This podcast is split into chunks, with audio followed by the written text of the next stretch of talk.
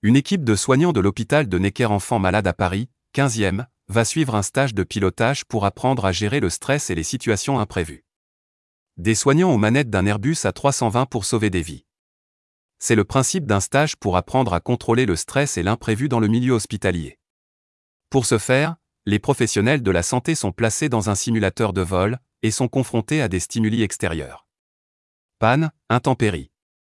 Pendant cette simulation, les conditions de vol sont difficiles et les professionnels sont exposés dans des conditions extrêmes pour apprendre à réagir dans un environnement stressant.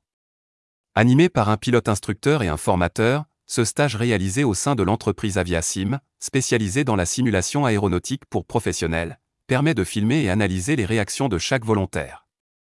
L'objectif est qu'à l'issue de la formation, chaque participant soit conscient de ses mécanismes de réaction face à l'imprévu et puisse être vigilant et adapter son comportement à l'avenir en situation de crise, précise l'entreprise dans un communiqué. Cette formation commence le vendredi 25 février aux équipes soignantes du service d'ORL de l'hôpital Necker Enfants Malades.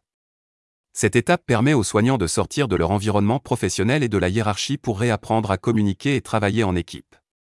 Un entraînement ludique qui peut permettre de sauver des vies. Selon une étude de l'Université de Colombie, le taux d'erreur supplémentaire lorsque le corps médical fait face à un événement imprévu atteint 60%.